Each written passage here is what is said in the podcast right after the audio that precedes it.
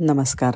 आजच्या गोष्टीचं नाव आहे आणि यमाला एक अतिशय गरीब माणूस होता. त्याचं वय वाढत चाललं होतं. पण घरची जबाबदारी काही कमी होत नव्हती. त्याची बायको कायम आजारी असायची. एकुलत्या एक मुलीचं त्याने कसंबसं लग्न करून दिलं होतं. पण थोड्याच दिवसामध्ये ती विधवा होऊन आपल्या मुलाला घेऊन घरी आली. तो मुलगा मोठा होऊन आपल्या म्हातारपणाची काठी होईल असं ह्या गरीब माणसाला नेहमी वाटायचं. पण दुर्दैवाने मुलगा अठरा वर्षाचा असताना अपघातामध्ये मरण पावला. आता ह्यानी काम केलं तरच घरामध्ये चूल पेटत असे. नाही तर उपासच. त्याला एकच काम येत होतं. ते म्हणजे जंगलात जाऊन लाकडं फोडणं आणि ती विकून पैसे घेऊन येणं.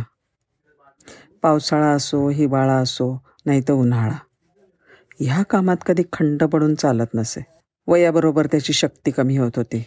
पण लाकडे फोडण्याशिवाय काही गत्यंतरच नव्हती. तेच तर त्याचं उपजीविकेचं साधन होतं. शिवाय जेवढा लाकडांचा भारा मोठा तेवढे जास्त पैसे मिळायचे. आणि जास्त पैसे मिळवण्यासाठी तो आपल्या ताकदीपेक्षा जास्त काम करायचा. एक दिवस असाच तो जंगलात गेला. लाकडं तोडून भली मोठी मोळी बांधली. पण ती मोठी मोळी डोक्यावर घेणं काही त्याला जमे ना मोळी उचलण्याची धडपड करत असताना जवळच पायापाशी पडलेल्या टोकदार लाकडाचा तुकडा त्याच्या पायात घुसला.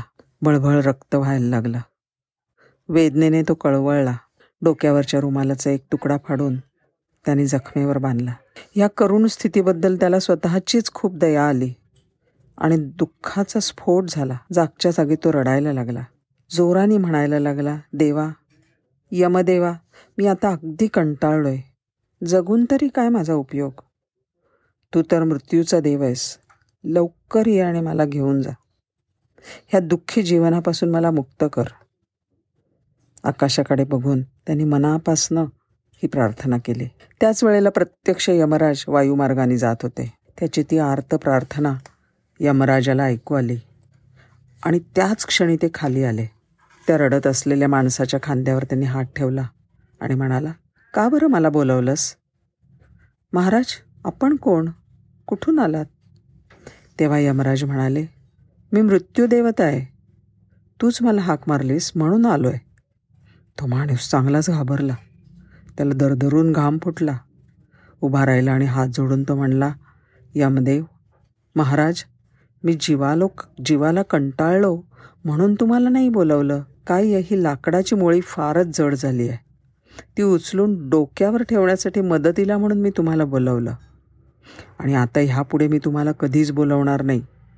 माझंसुद्धा वय वाढलं आहे चुकून माकून विसरून मी तुम्हाला हाक मारली तरी तुम्ही येऊ नका बरं? मी बरा आहे. यमराजाच्या मदतीनं मोळी डोक्यावर ठेवून आपण मृत्यूच्या दाढेतून वाचलो. या आनंदाने तो नाचत घरी आला.